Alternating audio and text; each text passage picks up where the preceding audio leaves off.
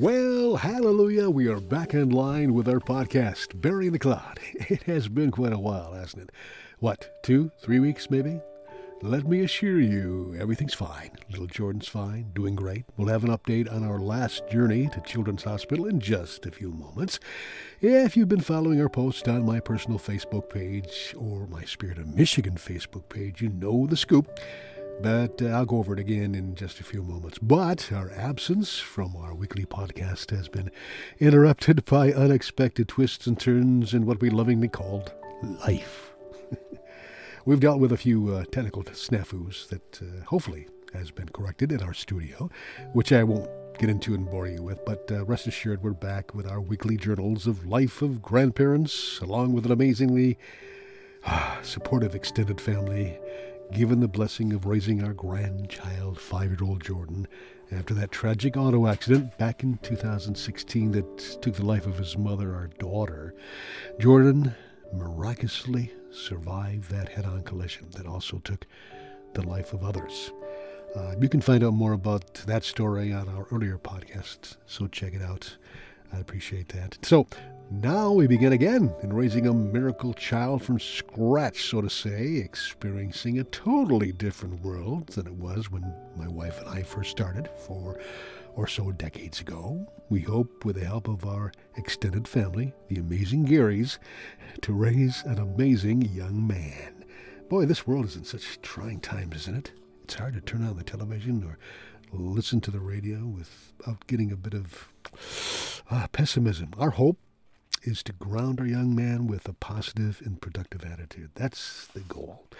You know, this, this podcast will also highlight our comparing what we did as a child and how we relay the past to little Jordan, getting him away from those electronic diversions that take away from what's not real, but a big illusion. We'll take hikes, visit historical sites, explain nature to him, take extended vacations, be outside amongst the wonders of the forest, and maybe take in the beautiful simplicity that our fathers and grandfathers urged us to be a part of by saying in no uncertain terms and demanding that you kids get outside and play.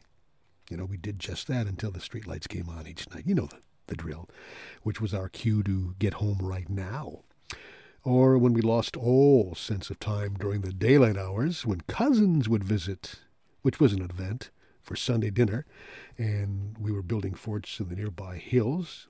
When all of a sudden, or suddenly, we'd be alerted by the honking of horns that cued us to the fact that dinner was ready and scoot on home. It was like the old, you know, triangle dinner bell that called, uh, you know, the farmhands for supper. Yep. We were going to make sure Jordan gets a taste of those good old days. Simple, uplifting, honest, and family bonding. Speaking of kids getting involved at an early age, four years old, five years old, like Jordan, I found an interesting story eh, about a four year old who got in some pretty hot water, so to say, uh, finding his, I think it was grandparents' cell phone. In 2021, a four year old boy ordered $2,618.85 worth of SpongeBob popsicles online one afternoon Back in May 2021, after completing some remote learning, Noah Roos of Brooklyn used his mom's laptop and Amazon Prime account to purchase 918 SpongeBob SquarePants inspired popsicles. The Prime account was shared with his aunt, and Noah accidentally or deliberately sent the 210 pound delivery of 51 cases to her house. It was an aunt's house, not a grandparent's house, which I mistakenly told you. Uh, there were so many popsicles that only a fraction could fit in the family's freezer.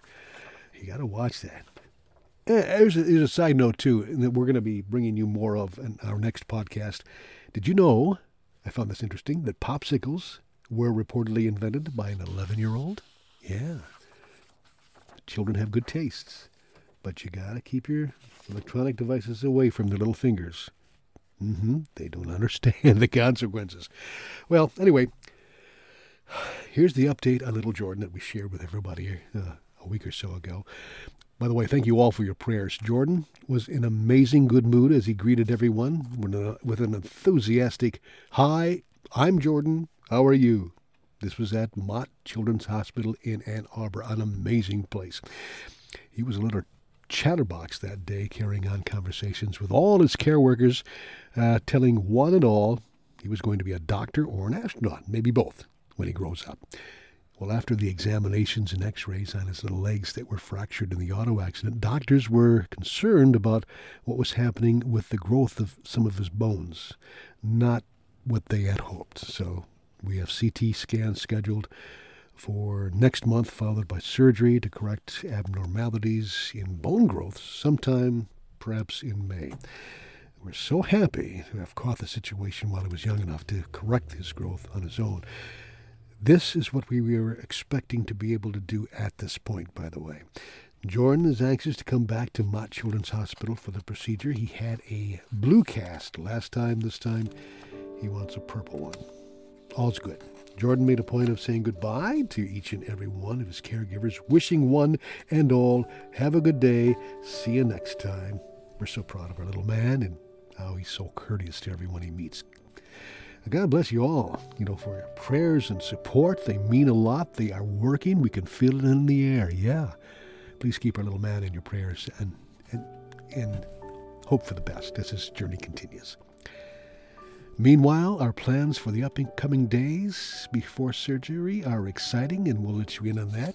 Perhaps we'll share you some live video about what's going to be happening before surgery as Jordan's journey continues. Thanks for joining us on this podcast, Barry in the Cloud. We'll check in with you again later. Hopefully, I, am sure next week. We'll try to keep this on a, a weekly basis. That's my intentions. I'm going to try to stick to it. Have a great day and a great weekend. Be sure and keep your family close. And God bless.